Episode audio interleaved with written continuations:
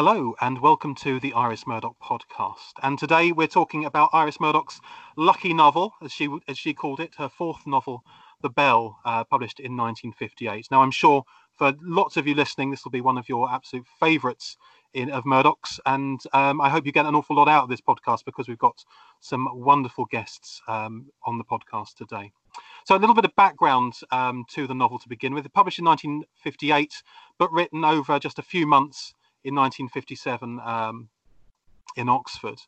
And it's really uh, the, the novel where I suppose she called it a lucky novel, where so many um, elements that she wanted to bring in to her earlier three novels um, come together.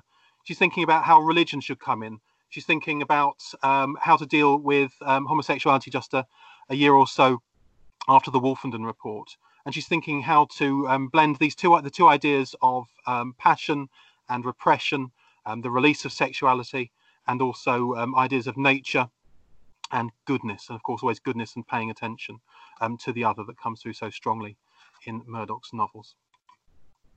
Joining me today on the podcast, um, we have uh, Frances White, who's the Deputy Director of the Iris Murdoch Research Centre here at the University of Chichester.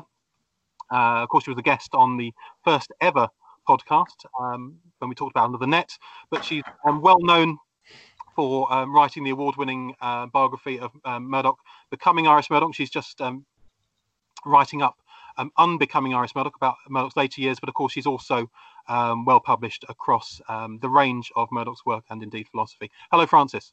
Hello, Miles. Hi, good to have you back again. Thank you. joining us from Ireland is uh, Mark Patrick Hederman. Hello, Mark. Patrick. Hello there, Miles. Hi.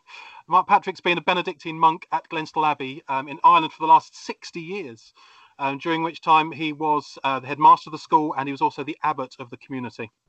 And he's published two books concerning Iris Murdoch um, The Haunted Inkwell in 2001 and also The Opal and the Pearl, which came out in 2017. He was also one of the um, speakers at a Murdoch conference um, way back when in 2006. So I'm looking forward to hearing what he has to say. And my final guest today is James Marriott. Hello, James. Hello. Hi. Uh, James studied English Lit at um, Oxford and then uh, went on to um, study for masters at University College London. And he's now the deputy literary editor of the Times, and um, also an occasional columnist, and indeed has been a um, a, a long-term Murdoch reader, having first read um, Murdoch, as indeed um, many of us did as a teenager thank you all so much for joining me. And we're going to start with Frances. Frances, um, give us your impressions of The Bell um, and tell us a little bit about how you came to read it. How I came to read it, that's an interesting one. I started reading Murdoch with The Unicorn and then The Flight from the Enchanter when I was a teenager. So I would have been a late teenager, I think, when I first read The Bell and it did impress me greatly partly just the mood and the atmosphere of the book. But also i found dora and indeed at that time michael very sympathetic characters that i could really relate to. I will say a bit more about how perhaps that's changed over the years. But i wanted just to give um, some general remarks really about The Bell, which is the last novel of the 1950s, as Miles said, her fourth novel. But Peter Conradi, her biographer and friend, and one of the best critics of Murdoch's work, has spoken of Murdoch as having five different debuts in her first five novels. And I think that's very true. Each of them are incredibly different from each other the first five. And The Bell really stands out from all of them as being quite, quite different. Many people, Hilda Spiers says directly it's her, the best of the early novels, and Murdoch said it was her favourite among the early novels. It was written, as Miles said, fairly quickly. She began on the 3rd of June 1957, writing the first draft of a novel that at that time she called The Great Bell and that draft was finished on the 4th of September remarkably quickly in 11 notebooks altogether. And then in October, she began the second draft. And it would be interesting, I haven't been able to do that because they're all in Iowa, but it would be interesting to see how much it changes between those two drafts. And it was published in November 1958, so it's very, very quick, quick production. One of the things about Murdoch that I think we have to remember is because she's also a professional philosopher and because of her stature as a public intellectual, she can seem dauntingly highbrow to many people or dauntingly difficult. They get this impression of her. And in fact, she's anything but. She's a natural born storyteller. And one of her great ambitions was to write a rattling good yarn, as she called it. Her favourite book was Treasure Island, which her father read her as a child, and she thought that storytelling was absolutely paramount. And when you read The Bell, or indeed any of her early novels, you are just thrown straight into a fast and racy story, and it tumbles you along pell mell through the chapters. And it's only later when you go back to it and read it with a more critical eye and actually start to analyse and take it apart that you realise how very, very carefully constructed her novels are. And Miles adverted to the first podcast that we did some time ago on Under the Net. And that's in 20 chapters. And when we analysed that, we could see that between chapters 10 and 11, halfway through the book, there's a hinge point at which the plot turns and everything changes. And the same is true of The Bell. The Bell is in 26 chapters.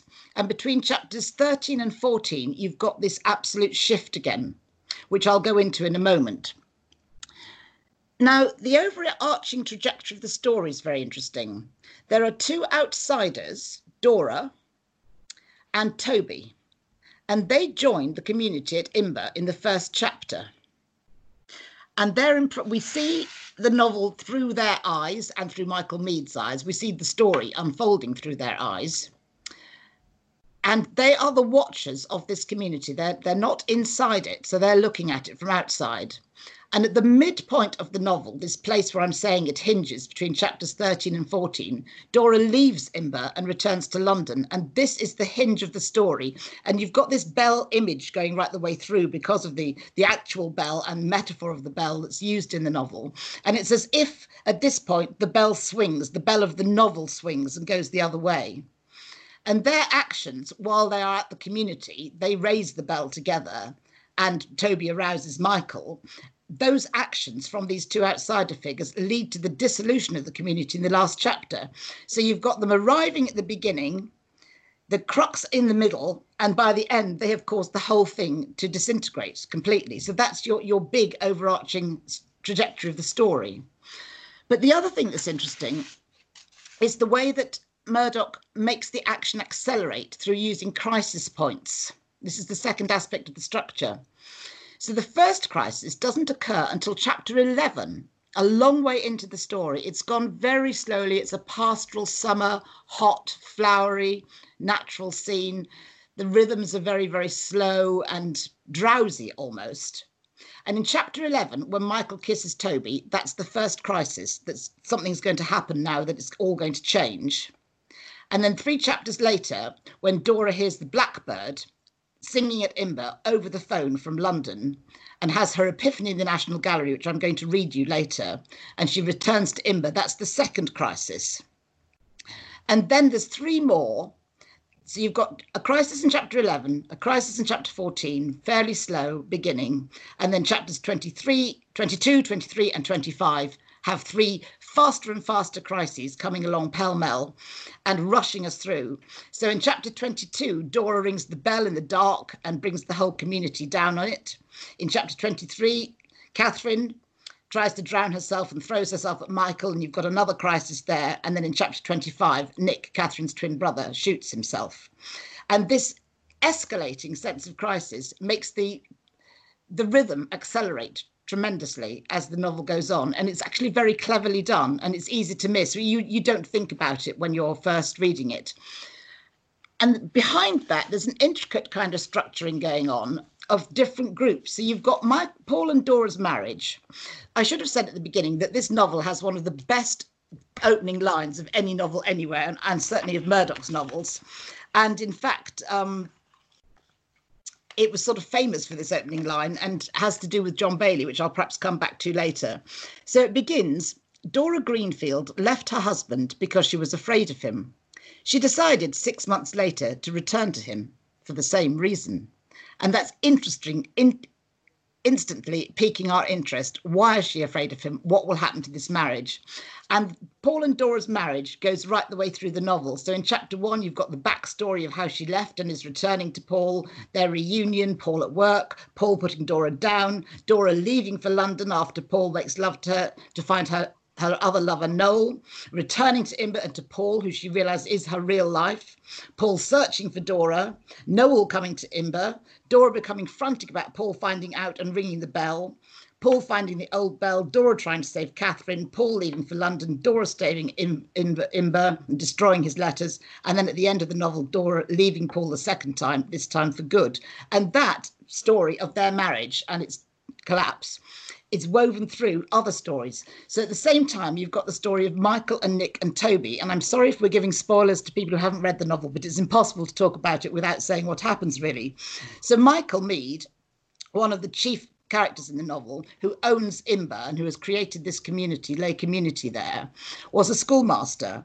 And while he was a schoolmaster, he was attracted to one of his pupils, Nick Fawley. And Nick, after and religious experience, decided to tell the headmaster of Michael's attraction to him. And Michael was dismissed, and that has been disastrous.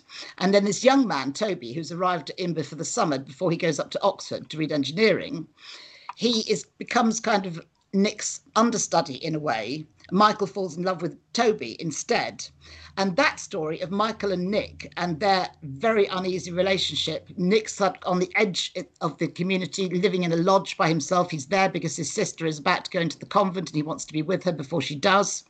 Toby is sent to live with him in the lodge and they're very uncomfortable together. And that story of those three is another intertwining pattern through it. So it's interesting, actually, uh, Frances. This this question about um, the interweaving of different storylines, and it, and I think it, it, comes back as well to um, not just the hinge points you were talking about. You know, these two separate um, elements of the novel coming together, but it's also a question about innocence and experience. And Mark Patrick, I wonder if you could sort of pick up some of the threads that um, Frances was talking about, and, and tell us also about a little bit about your experience of reading the novel. Well, I have found that Iris Murdoch kind of haunts me during my life. Um, I'm a Benedictine monk. Uh, this story, The Bell, is situated in a Benedictine setting because the community that uh, Frances was talking about, this um, lay community, is situated beside a Benedictine monastery. And there has been a Benedictine monastery there for since um, the 12th century. Now, obviously, it's not still the same one, and the image of the bell for me is really uh, a true uh, sound or a beautiful sound or a real sound from what should be uh, a community that is Christian community uh, as it should be. So I found I was reading this book in 1976. Now, that was a year before our community here in Ireland was celebrating its 50th anniversary of existence because just like uh, the community there, the dissolution of the monasteries meant that all Benedictines were thrown out, and we were the first uh, community of Benedictines in Ireland, the first male community to actually exist since the dissolution of the monasteries. So it was kind of uh, strange to me that uh, this book would arrive, uh, as as all her books have done during my life, at a time when something um, kind of uh, sinister was happening in not in really sinister but but similar to what she was talking about in her novels. So this point we were planning almost a similar kind of lay community to the one that iris describes in the bell. And what i found so marvelous about the book it's terribly funny book and I agree with Frances so much that she's a tremendous storyteller. And I find, I read it again when this podcast was being uh, proposed, and it's a terrific read. Uh, I'm carried with it all the time. Uh, I think uh, she's a tremendous storyteller. But what she describes there are all the horrific possibilities of frightful kinds of communities that one can uh, imagine.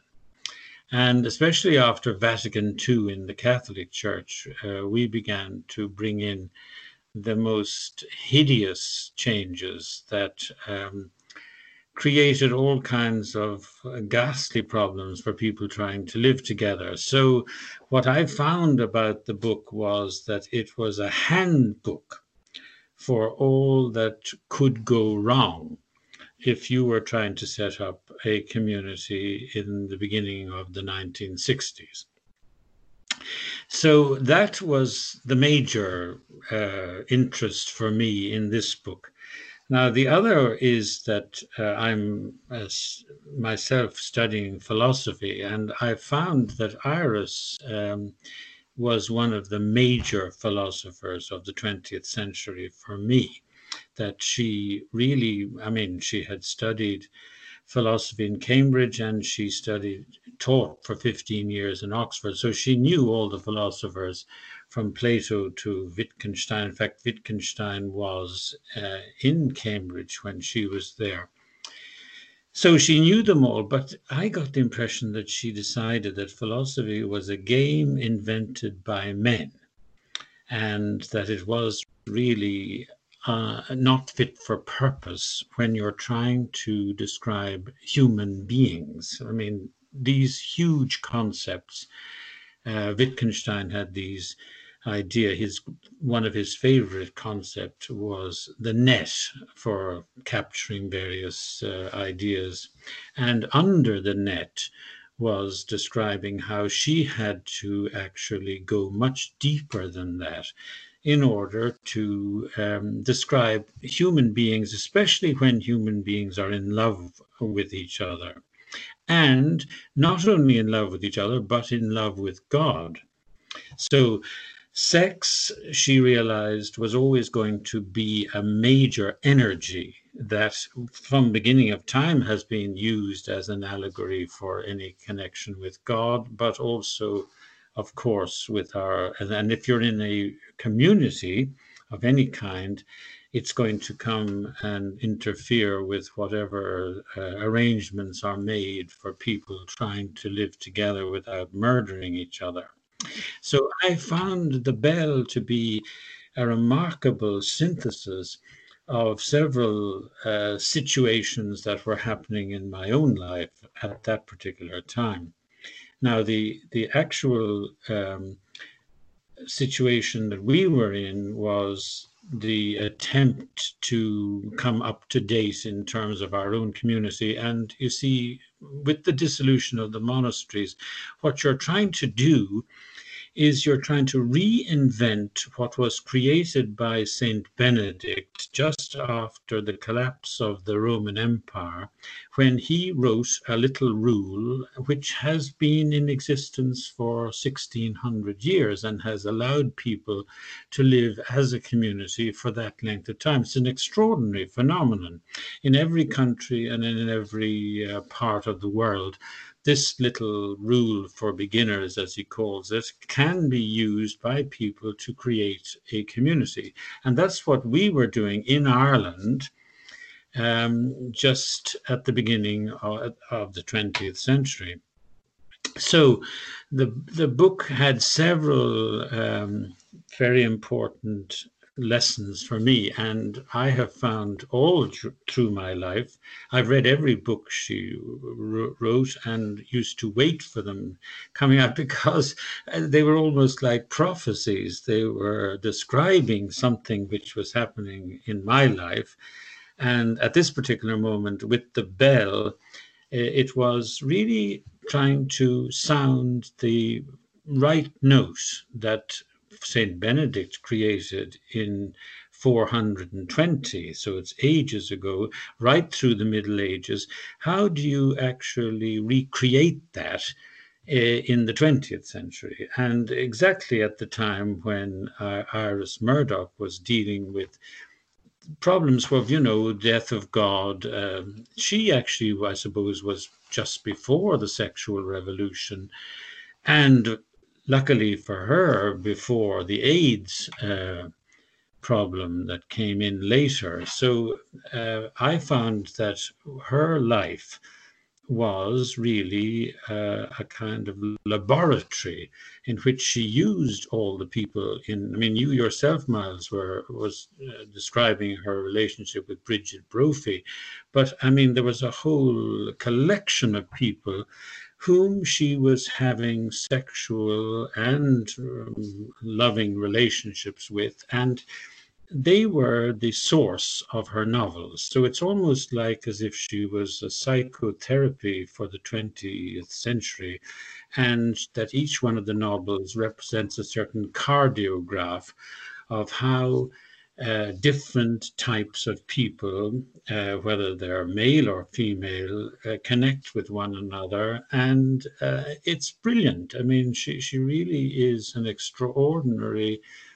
uh, teacher and and we should be able to learn how to not make such fools of ourselves when we're trying to love one another having read her novels yes i, would absolutely agree with that this question of um, her acute psychological awareness not just of herself and of course there are elements of her own life that she brings into her fiction certainly perhaps perhaps more late, um, later on in, in in her works um, but yeah, I think also to pick up on a, a um, something you were you mentioned Mark Patrick about um, of when you read the novels. I think is is um, interesting, and certainly I, am sure all of us um, uh, have, have reread the Bell in the last you know last few weeks, last few months, and, and and thought about when we when we first read it. Certainly when I first read it about oh goodness maybe 18 years ago, it certainly spoke to me in a, in a different way than it does when I just read it just last weekend. So um, which is you know different elements of the of the novel stand out.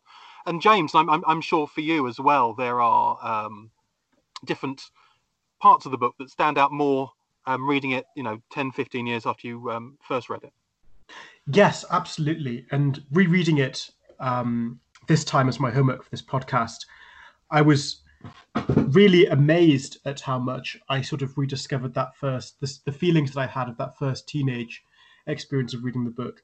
I was talking about this on Twitter, and I realized that an awful lot of people discovered Iris Murdoch as teenagers, and I think an awful lot of them discovered The Bell. And I think my experience of reading her when I was 16 um, was probably quite representative. I remember my dad left a copy of The Bell, which had a horrible cover, the cover with a picture from the TV adaptation on the front, in the corner of my bedroom, and said, "Oh, you know, this might interest you." And I thought, God, I'm not reading that stupid-looking book with the terrible picture from the TV adaptation on the front of it. And then I think a couple of months later, I picked it up, and it sort of it was an incredibly sort of transformative moment for me in in in that part of my life. And I think a lot of people experienced that experienced it that way. I felt the bell was suddenly inducting me into this much more serious, much more important, much more adult world that I had perhaps always hoped existed or thought I might have glimpsed, and suddenly had found sort of unveiled for me.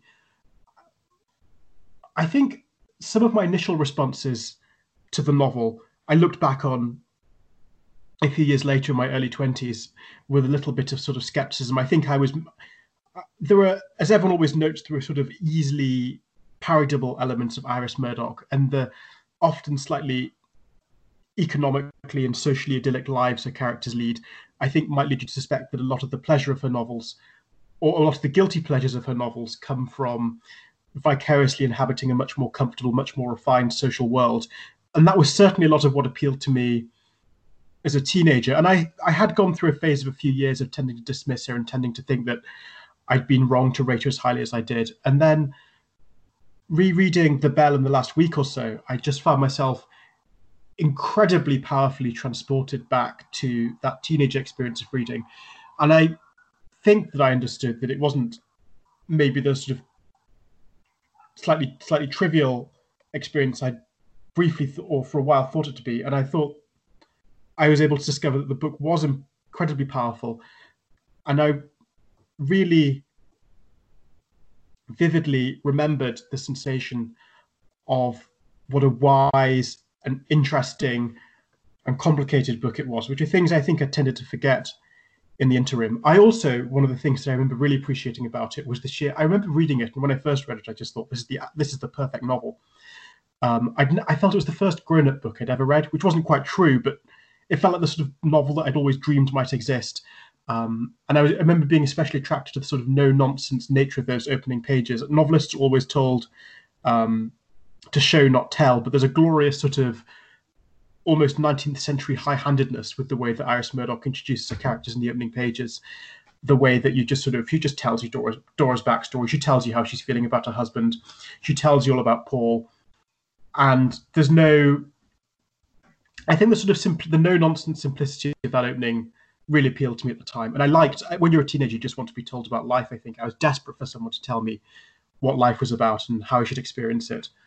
And all those things I, I appreciated immensely. And I appreciate them again now, going back to it. Um, and the discovery of that book just set me off on a sort of Iris Murdoch obsession. I think for most of my most of the rest of my teens, I sort of reluctantly read other books, but all the novels I really wanted to read were Iris Murdoch novels. And I, I was never really seen around school without a copy of Nuns and Soldiers or um, The Sacred and Profane Love Machine, to the bafflement of my friends and teachers, I think. But it was a real, it was a really powerful obsession for me in my late teens. I, I think it's probably the case for a lot of people. I, I, think you're absolutely right there. Certainly, um, for me in my early twenties, discovering Murdoch, and then you know, just re, you know, it, it it's a moment when you you know you get get to the end, and then you think, oh, there's another 25 left. It's a, a wonderful feeling that there it's are a great feeling. So, so so many more to go. James, do you want to? Why don't you start us off then with um, a, a, section from, um, from from from the early part of the novel, just to give us a flavour of um, of that joy that you experience. So this is more a moment of actually showing, not telling, and this is Dora on the train down to Imber at the very beginning of the novel.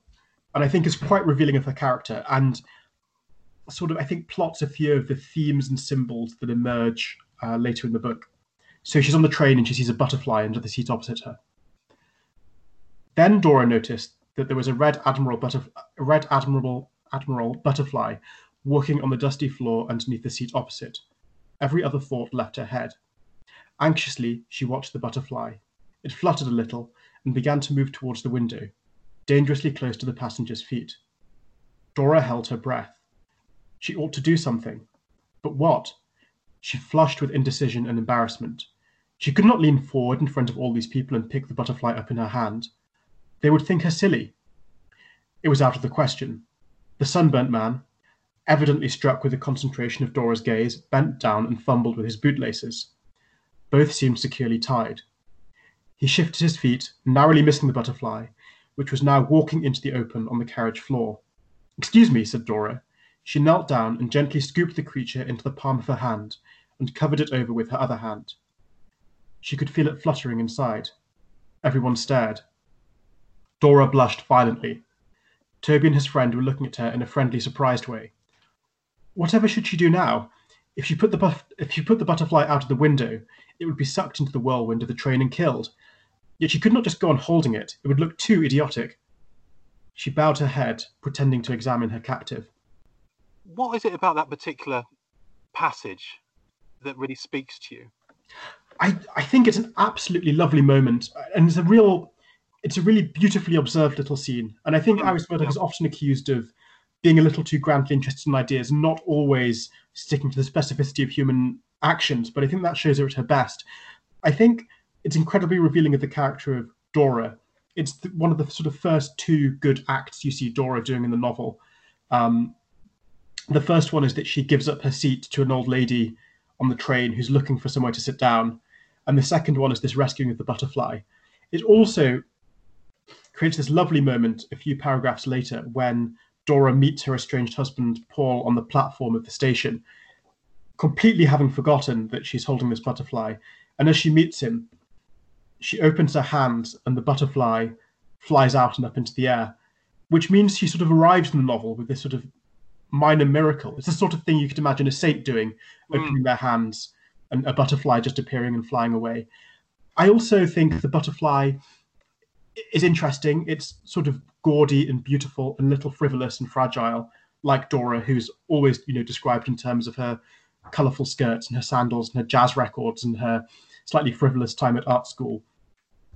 And I also wonder whether there's something there's something to be said for the way that that act of goodness committed by Dora at the begin, beginning of the novel makes her look silly. And I wondered if that was something about the way that Iris Murdoch thinks of acts of goodness that they aren't necessarily grand or important and often make us seem absurd or concerned with things that you know other people might think should be beneath our notice. Mm. Um, yeah, the, and the- the, the idea of small everyday acts of attention, isn't it, to to other, not just other people, but other things, other items in the world. Yeah, and the, sort of final thing I noticed, I wanted to notice about it was, I think there's something very interesting about the the way that butterfly and its fragility is endangered by all the legs of all the other people, because the novel will be about the way that, you know, I suppose acts of goodness and ourselves are endangered and complicated by being in a large group of other people, and something about that butterfly having to navigate its way through the legs of all the people on the train seems to say something about the danger of a large group of people and trying to preserve precious things in that context. But that could be nonsense, and that could be No, I think I think you're absolutely I think you're absolutely right. Of course, the butterfly motif will be um, repeated later on when when when Dora goes to the uh, to the National Gallery. yes, Uh, but this this this question about the, the fragility of innocence as well is just the, that that repeated motif that comes back time and again. Frances, did you want to comment on that uh, little section? I think it's an absolutely perfect section. I agree with everything James has said. And it is, as you say, picked up later in the book. And it's part also of her wonderful humour because Dora has concentrated so hard on this butterfly that she's left Paul's suitcases and his hat and his books, which she brought for him, on the train. And then later in the novel, she manages to get them delivered to the station. So she goes down to the village to collect them, collects them, but it's very hot. So she goes to the pub to have a drink. And then she leaves them in the pub and arrives back without them again. And there are these wonderful moments of comedy right the way through the novel, um, often revolving around Dora in her in her sort of frivolous innocence there. But it is a lovely part that bit about the butterfly. Shall I say that the uh, I agree completely about the Red Admiral. It's a Red Admiral butterfly because you know the male Red Admiral is very territorial and it patrols most of the time. So it's rather similar to Paul. And his favorite landing place is a stinging nettle. So I find all her images, if you actually take them apart, they have an endless allusion to various things that are happening. It, it's it's a wonderful moment, and and uh, the other time where she gave up her seat is a marvelous thing. You know the the the um, the psychological meanderings that precede her giving up her seat are brilliantly written out and terribly funny as to whether she should or not give up her seat.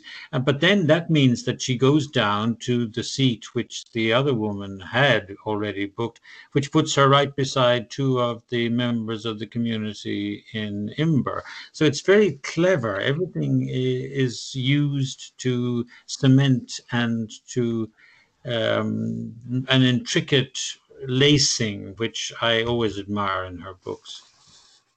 Yes, there's certainly something that can be said for this idea of the coin, you know, the, these small coincidences that happen. I think in some of her later novels, these coincidences can seem a little, sometimes a little bit far fetched, but I think in the Bell she gets it, she gets it just right. Yes.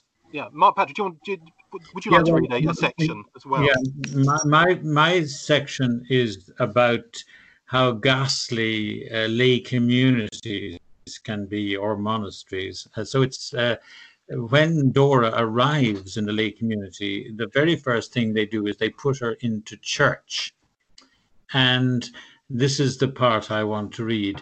Kneeling in the front row, Dora could see a man in a black cassock who must be a priest, and near him she now made out with an unpleasant shock a shapeless pile of squatting black cloth that must be a nun. Behind them, Mrs. Mark was to be seen kneeling very upright, her head covered by a crumpled check handkerchief, which she must have whipped out as she came through the door.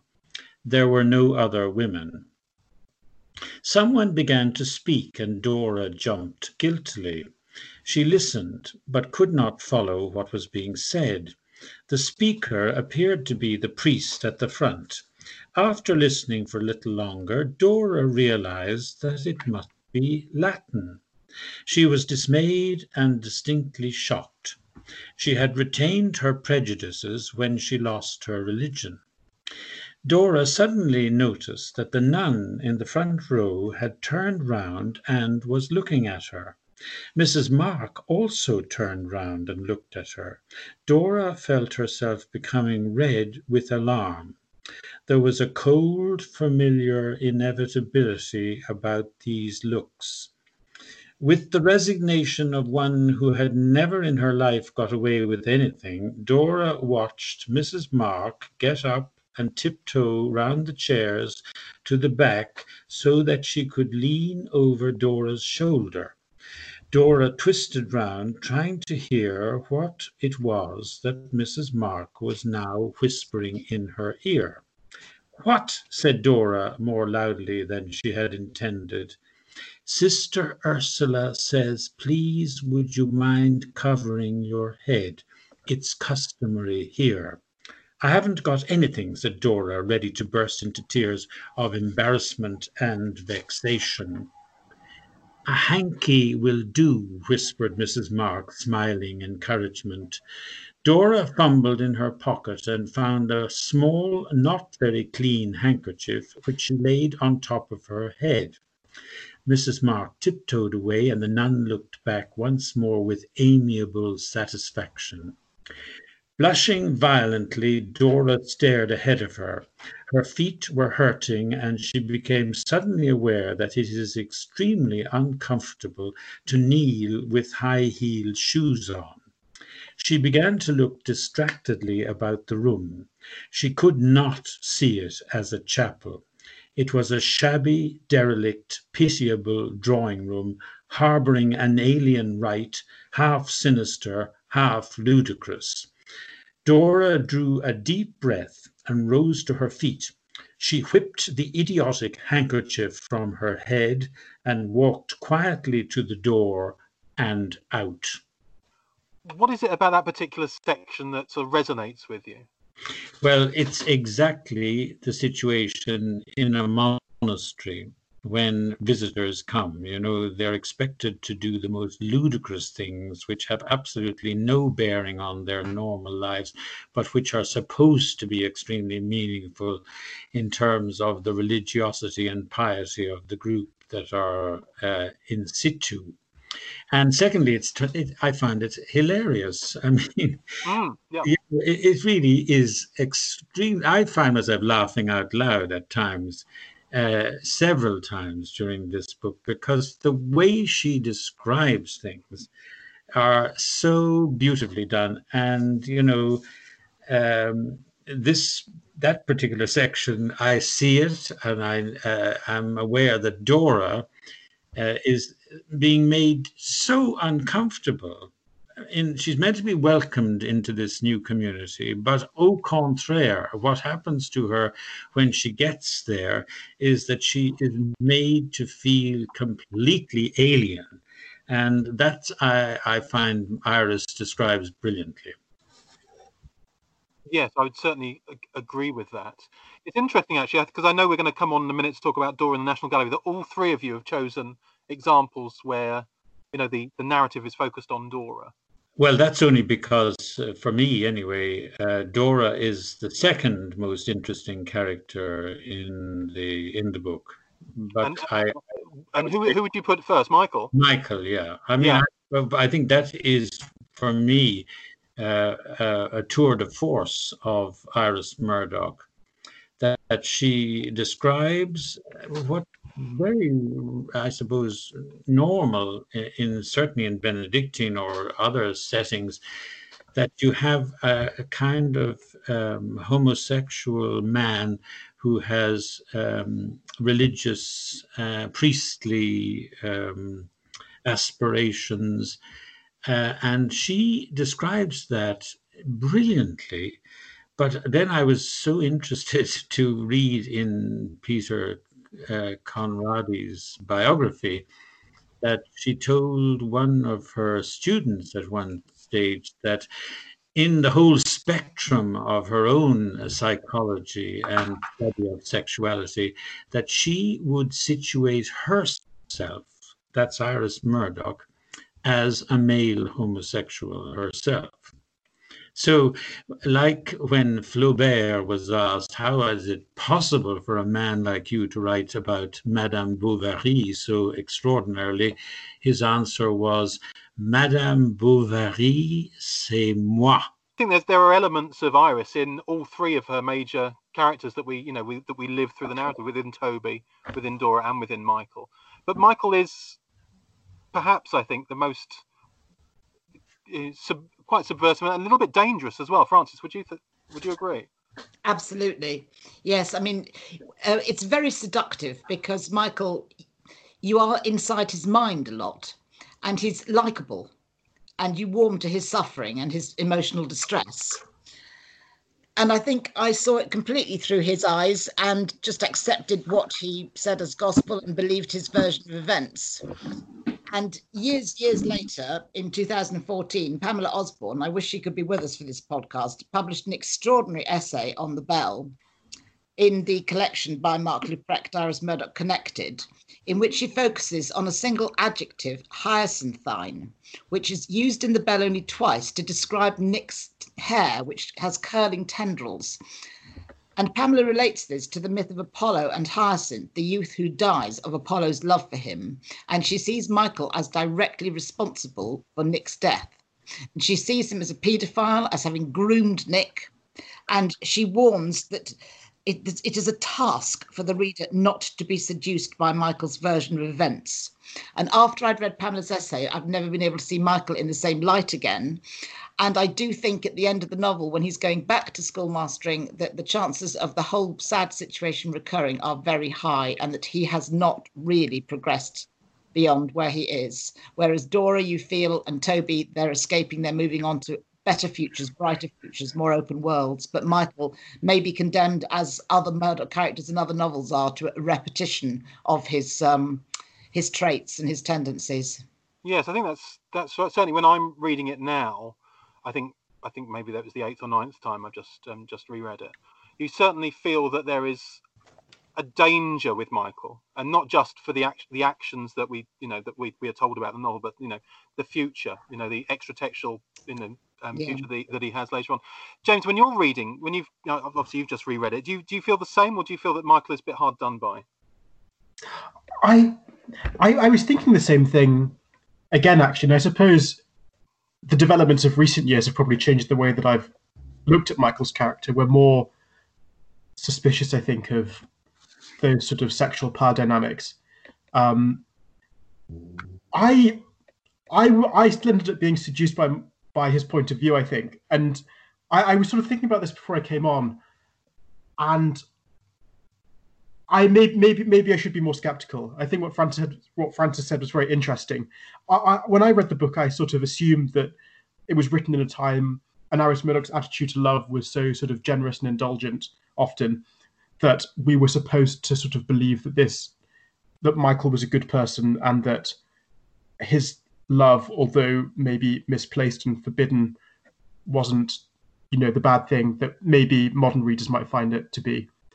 Um, I, I thought, um, just going back to the passage um, about Dora, I think the really fascinating thing about Dora in the book is that she's by far, I think, the most physically realized character. She's always you always you're always aware of her physical presence. She's always uncomfortable, or she's too hot, or her high heel shoes hurt, or she's sort of kneeling in the wrong position. And rereading the novel, something that really struck me was that wherever Dora is, I almost felt like all the other characters around her began to acquire a sort of in, more intense physicality. I don't know if anyone mm. else noticed this, but there are a couple of occasions when Dora looks at Toby and there's the beautiful description of Toby on the train to Imber with his hair that's cut around his head like a like a seashell, and then of course the part later in the novel when she encounters him bathing in the wood, and that's I think those are two of the novel's most sort of intensely physical moments. And Dora seems to have this sort of magnetic physical force that seems to pull out the physical qualities of all the other characters. Um, and that was just something I wanted to say because it was interesting and it sort of struck to me as uh, Mark Patrick was reading. Sorry, that was a little off topic. Sorry. Not at all. I think you're, you're right. Um, I think she does this with um, young people throughout her novel. Um, whether you know whether they're sort of some, somewhere between sort of 15, 16 and sort of mid 20s. She's she's you know there, there are regular and recurring um, sort of physical elements that she'll bring into her descriptions of those particular characters all the way through, whether they're dangerous like Beautiful Joe and Henry and Cato, or whether they are, you know, innocence, um, innocence personified in in as in some regards Toby is. So I think you know I think you're right to um, to point that out, and I, th- I think there are those kind of, that, that kind of conflict exists within Dora as well. This this you know even though of course Paul at the beginning wants to change her and she wants to change for him you know the changing from the jazz records and the and the and the big skirts into something far more um, staid and perhaps we might even say you know com- well away from her what her own personality is and that changes of course when she's when she's back in london. Um, frances do you want you please read us um, the your chosen passage? I think you know pro- probably one of the most important points of the novel when she um, when she's back back in london and you know leaves um, leaves Noel's flat and, and, and, goes to the National Gallery. Yes, I will indeed. Um, as you say, she's back in London, back in that adulterous relationship with Noel, back with her jazz records, her skirts, drinks. And then Paul rings up from Imber and she hears this blackbird, and suddenly everything changes. And she has to leave the flat and leave the jazz and leave the food and leave the sex behind. And she doesn't know what to do with herself. And she wanders almost by instinct into the National Gallery and this was a place of great significance for Iris Murdoch, who had lost belief in God, but wanted to retain belief in the value of good and was worried about the loss of religion and wanted to keep concepts of transcendence and holiness without keeping the sort of meta narrative of Christianity and the metaphysics of it that she couldn't accept. And she tries to make secular equivalents for religious concepts like grace and repentance and she finds galleries to be sacred spaces. And this is one of the best examples in her whole oeuvre of somebody experiencing art in an almost religious way and it having a real effect on their life. Dora had been in the National Gallery a thousand times, and the pictures were almost as familiar to her as her own face. Passing between them now, as through a well loved grove, she felt a calm descending on her she wandered a little, watching with compassion the poor visitors armed with guidebooks who were peering anxiously at the masterpieces. Dora did not need to peer. She could look, as one, one can at last when one knows a great thing very well, confronting it with a dignity which it has itself conferred. She felt that the pictures belonged to her and reflected ruefully that they were about the only thing that did. Vaguely consoled by the presence of something welcoming and responding in the place, her footsteps took her to various shrines at which she had worshipped so often before. The great light spaces of Italian pictures, more vast and southern than any real south. Dora stopped at last in front of Gainsborough's picture of his two daughters. These children step through a wood, hand in hand, their garments shimmering, their eyes serious and dark, their two pale heads, round full buds, like yet unlike. Dora was always moved by the pictures. Today she was moved, but in a new way. She marvelled with a kind of gratitude that they were all still here, and her heart was filled with love for the pictures, their authority, their marvellous generosity, their splendour. It occurred to her that here at last was something real and something perfect. Here was something which her consciousness could not wretchedly devour, and by making it part of her fantasy, make it worthless. The pictures were something real outside herself, which spoke to her in kindly and yet in sovereign tones, something superior and good, whose presence destroyed the dreary trance-like solipsism of her earlier mood. When the world had seemed to be subjective, it had seemed to be without interest or value, but now there was something else in it after all. These thoughts, not clearly articulated, flitted through Dora's mind. She had never thought about the pictures in this way before, nor did she draw now any very explicit moral. Yet she felt that she had had a revelation. She looked at the radiant, sombre, tender, powerful canvas of Gainsborough and felt a sudden desire to go down on her knees before it, embracing it, shedding tears. And that epiphanic moment is when Dora changes completely, goes back to Imber. And it's a real key point in the book and a key point, I think, in Murdoch's fiction. Mm, it's a it's a it's a moment of transcendence, isn't it? That sex of transcendence that she talks about. Yeah. Mark Patrick, do you want to say a little bit uh, about that? Um, yes, uh, but actually, I would like to say one thing about Michael as well. Is that yeah, all right? Of course, yeah. Yeah, because I get the feeling, you see, what Frances was saying about being a paedophile, I mean, all that has really entered our radar screen in recent years. Certainly, when I read the book first, that never entered my head. It, it, it's um, it's a later uh, context, but my feeling is that what Iris was accusing Michael of was not loving Nick.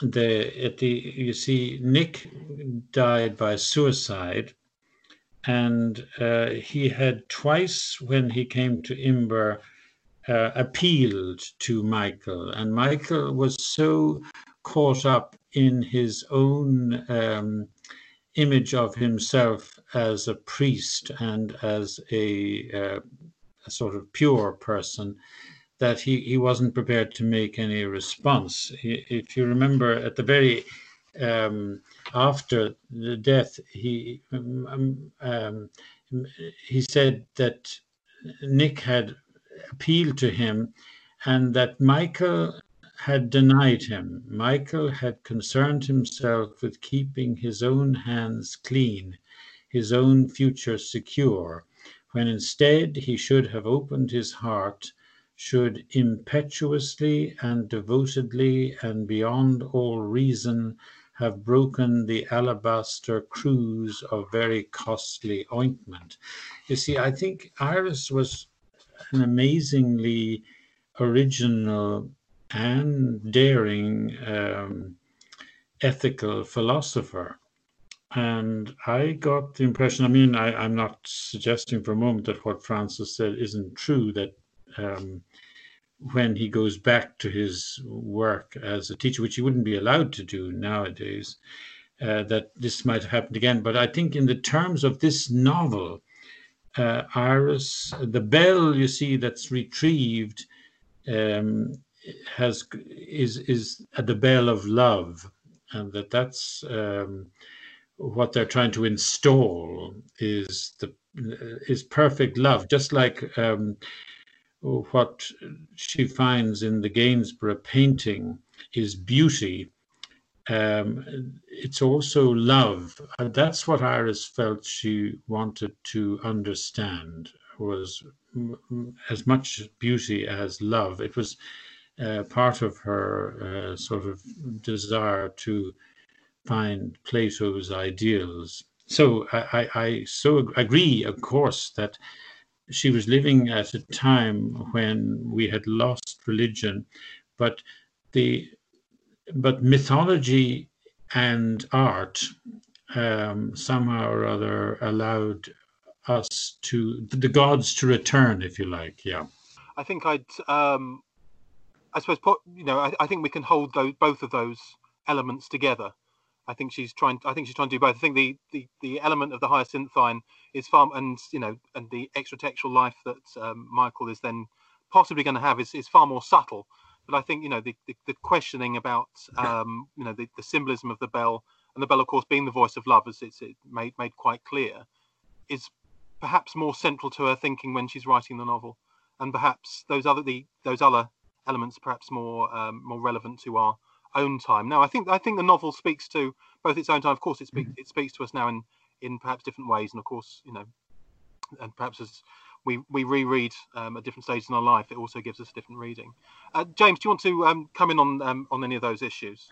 Yeah, I think it's an extraordinary passage, and it's so um, it's so excitable. I, I just wanted to talk a bit about Iris Murdoch as a writer of prose um, because much as I love her, I'm not always her greatest endorser as a prose stylist. And I think, I, I think this passage shows Iris Murdoch's prose working at full pelt in a way that all, all its problems are on display. Um, and yet somehow manages to be successful at the same time. I don't know what everyone else thinks of this, but there's the bit uh, that Frances just read. Um, yet she felt that she had had a revelation. She looked at the radiant, somber, tender, powerful canvas of Gainsborough. I just think it's extraordinary, and I can think of few other novelists who'd apply for such sort of big, loose, windy adjectives um, so unspecifically to one painting. And it's just seems like such a sort of Murdochian moment. There's little, none of those adjectives is particularly applied to a specific a specific aspect of the painting or what it depicts. And I think there's something in Iris Murdoch's prose that can go badly wrong, but here I think sort of perversely works, which is the sort of almost intellectually impressionistic application of these sort of big, blustery, conceptual, impressionistic adjectives, um, all piling up on top of each other in this kind of ecstatic, um, pell mell run of commas. And I just think it's such an interesting moment. And I sort of, when Frances read it there, I sort of found it working for me. But I think it's interesting because I don't think many other novelists would write like that. And I wondered what other people thought about that aspect of her as a prose stylist. I'm, I'm sure Frances will want to come in on that. Well, yes, she's famous for these amazing strings of adjectives, and she's also famous for refusing to be edited. So I think this was pointed out at various times by um, editors who would have liked her to have changed it, but she would never change it at all. And very often she doesn't even put commas in between them; she just piles the adjectives. and I like the impressionistic thing because it, it, she she writes like a painter very often, and there is this sense of colouring and of layering of adjectives, and I think the very vagueness of them leaves them open to different interpretations interpretations by different readers so that each reader can bring their own sense to it somehow. It's not too specific. I think I think that's I think that's that's really true, and also um, something about I think if you were to maybe you know try and clip pare that style back, or you know clip out a couple of the adjectives or ask them to be more specific, you would almost lose the sort of emotional power of the of that passage of the novel. It sort of comes from this the, the power of that part of the novel, I think, comes from this feeling of having sacrificed, you know, the conventional experience of a normal realist novel to something bigger and more abstract. And yes. I think that's why it works, maybe. I, I think that she's very Irish there in the sense that uh, she tries to achieve silence by verbosity, that she piles on these words in order to produce at the end of it a kind of a prophetic silence so that she's almost mumbling prayers and prayers and prayers and then suddenly uh, she allows you space so it's more she's more like joyce than beckett in that attempt mm. to uh, achieve for us the reader a kind of awe mm. I suppose I'd like to point out that actually there's something similar happens to Toby when he's in the um, in the visitors' chapel, as well. This this idea of the um, this terrible silence he experiences, and he wants to, you know, go through the grate, and he wants to see who else is in the chapel because he knows there's a nun there, um, praying, but he can't see them. And it's and there's, I think there's a lot of you know connections between the kinds of experiences that both Dora and Toby are having um, in the mid part of the novel. Peter Conradi sees the heart of the novel as Toby penetrating through the walls of the abbey where he's going poking around rather nosily and finds himself in the cemetery where the nuns are gardening. And he thinks he's trespassed. And the nuns say he'd gone over the wall but the nuns say no the gates are open. It's nothing's locked. And children are allowed in here which of course is a real put down for an 18 year old and they make him play on the swing before they let him go. It's a marvelous moment. And it's an irish nun. Yes And there's another wonderful nun later on, the one that rescues Catherine from the water yeah. when she's drowning, the aquatic nun, Mother Clare. yeah, she's the one that Dora was always meant to be talking to yes. to get back into the straight and narrow. That's right. And later she teaches Dora to swim. It's yeah, wonderful. Yes. Mm-hmm. Yeah. And, and of course, one thing that we haven't talked about at all, of course, are the interspersed sermons that we get from James, from the abbess, and Michael, from Nick, of course. You know, these different, you know, um, monologues about you know about goodness and about you know what do we relate to? Do we relate to sort of Kantian system of rules, or do we have or some sort of Williams um, you know overview of attention? It, it's all in there, isn't it?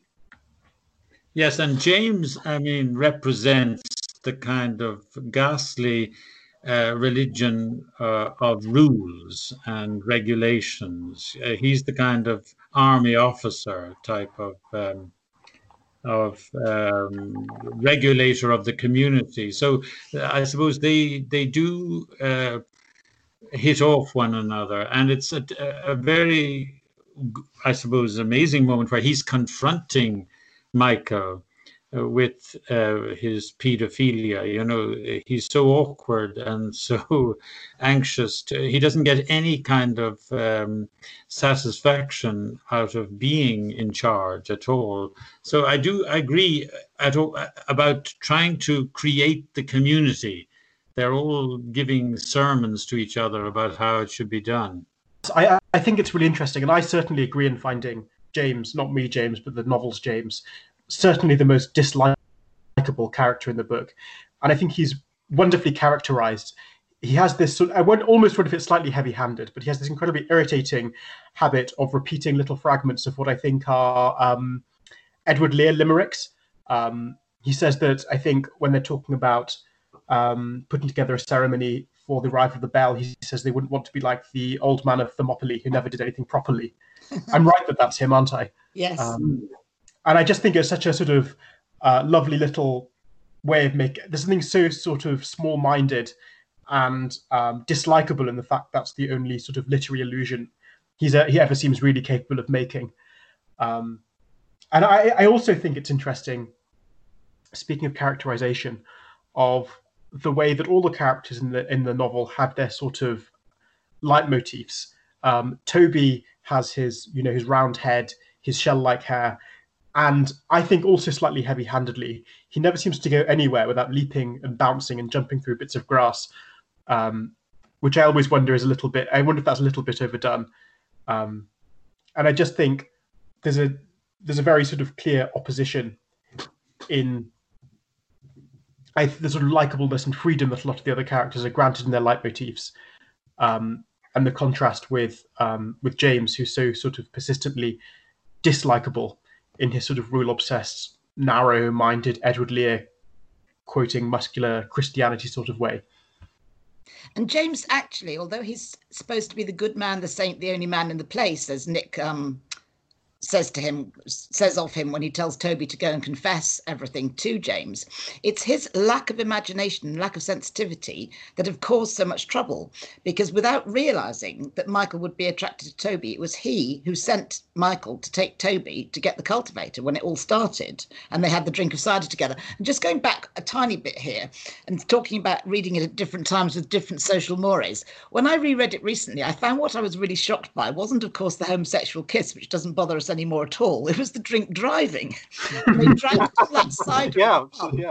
Then got in the Land Rover to come home, and I was thinking, whoa, you know, what on earth are you up to? How can you possibly get in the car in that condition?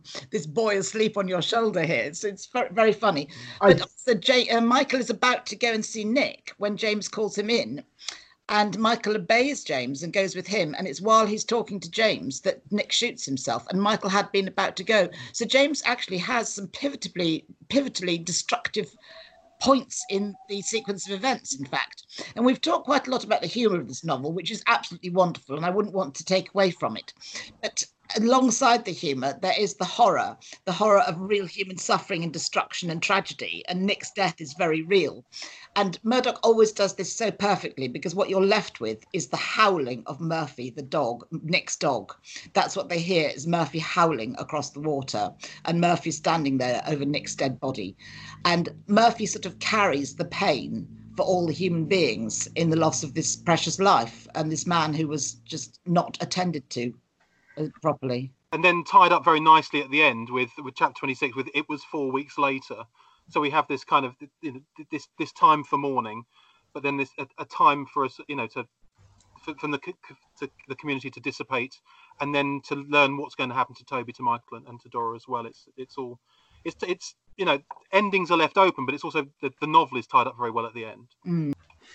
Yeah, I wanted to ask Mark Patrick what he mm. makes of the abbess, having been an abbot yourself, because mm. I find her a slightly sinister figure. She always seems to have knowledge of what's happening everywhere, as if there's a spy system going on that's reporting back to her what everybody's doing, and and she's She's supposed to be very good and wise, and yet she won't listen to Michael when he wants to talk to her. And by the time she will listen to him, it's too late. What do you make of her? Well, I actually found it interesting, you know, uh, when the film Iris on John Bayley's book comes out and Judi Dench is playing the part. Uh, she plays the part of M in James Bond as yes. well.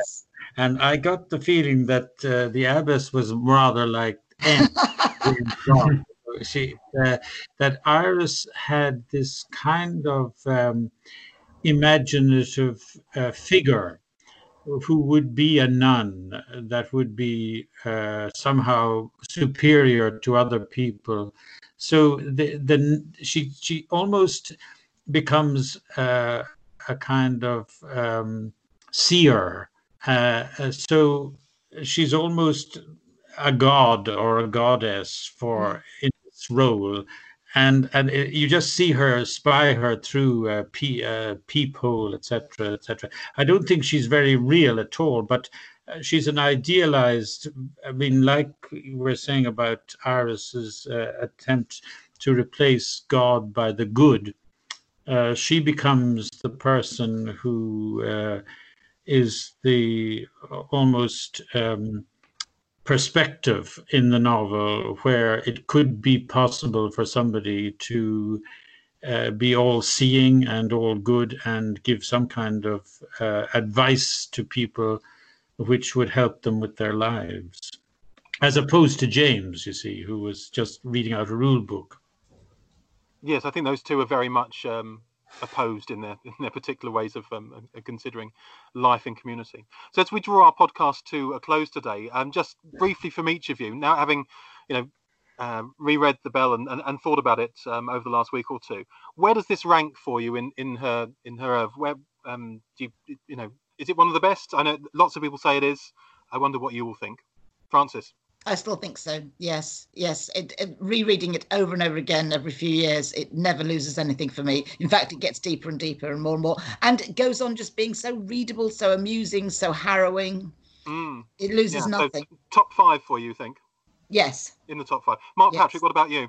Well, I always remember T.S. Eliot saying that Hamlet was a failure because Shakespeare was trying to put too much into it whereas Richard III was perfect because there wasn't that much. So I would see this as Iris's most perfect novel, although the other ones I find more appealing. The later uh, baggy monsters, uh, they kind of drag me around more successfully. Interesting, thank you. And um, James, how about you? I think this is her best novel. Rereading it, definitely. I, I, w- I once said The Black Prince. Um, yeah. Yeah. But this this one I think is the clearest, it has the best characterization, the most successful plot. Everything sort of comes together in this one. As I, th- I think she probably, I think she does herself. Yes, I think perhaps the there's more kind of um, ambition within something like the Black Prince or Fairly Honourable Defeat or maybe um, Philosopher's Pupil with that you know enormous Dickensian cast list.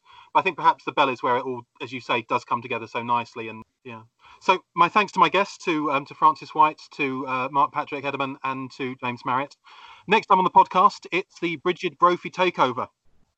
Um, Brigid Brophy, I'm, I'm, sure you know, was a long-term friend and indeed lover of um, Iris Murdoch. But we're we're celebrating Brigid in her own right, um, as it's um, a year for celebrating her work. Um, if you don't know Brigid Brophy, she was a, a writer, a critic, an activist, Um, a campaigner for the public lending rights, um, and and so much more. And joining me on that podcast will be um, the editor of the recent, one of the editors, I should say, of the recent Brigid Brophy avant-garde writer, critic, and activist collection, Kimber. the novelist um, Jonathan Gibbs, and Brigid Brophy's daughter, the writer and thinker Kate Levey. So my thanks to my guests and my thanks to you for listening today.